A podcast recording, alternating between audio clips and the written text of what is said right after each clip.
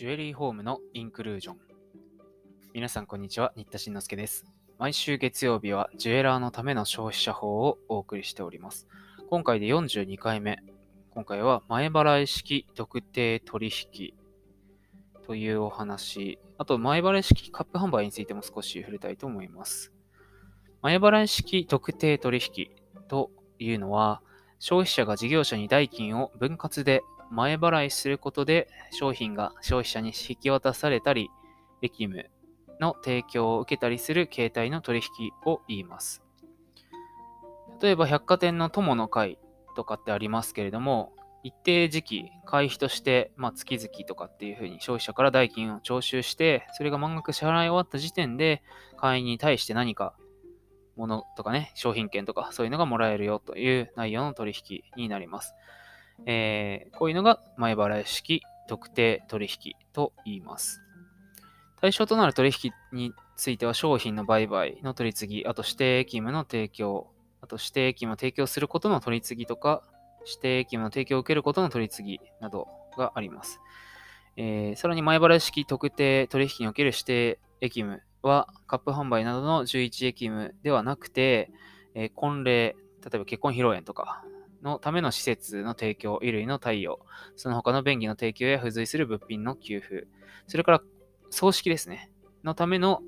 祭壇の対応、その他の便益の提供や付随する物品の給付、つまりこういう冠婚葬祭互助会とかっていうふうに言うものに限られます。あと、事業者が契約で締結した、えー、商品の引き渡しや指定役務の提供に先立って、えー、消費者から代金の全部あるいは一部を2ヶ月以上、3回以上に分割して、これも出ましたね。2ヶ月以上で3回以上の分割。で、受領する場合に限り、前払い式特定取引の対象になります。だから一括して前払いっていうのは前払い式特定取引には当たりません。次に、前払い式カップ販売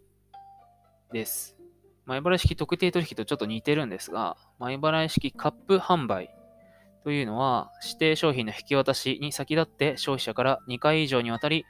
代金の全部あるいは一部を受領するカップ販売のことです。えー、カップ販売の1形態なので、前払い式カップ販売の消費者は、えー、2回以上の前払い分と合わせて商品代金を2ヶ月以上にわたり3回以上に分けて支払うということになるんですね。えー、例えば事業者が会員になった消費者との間で1年間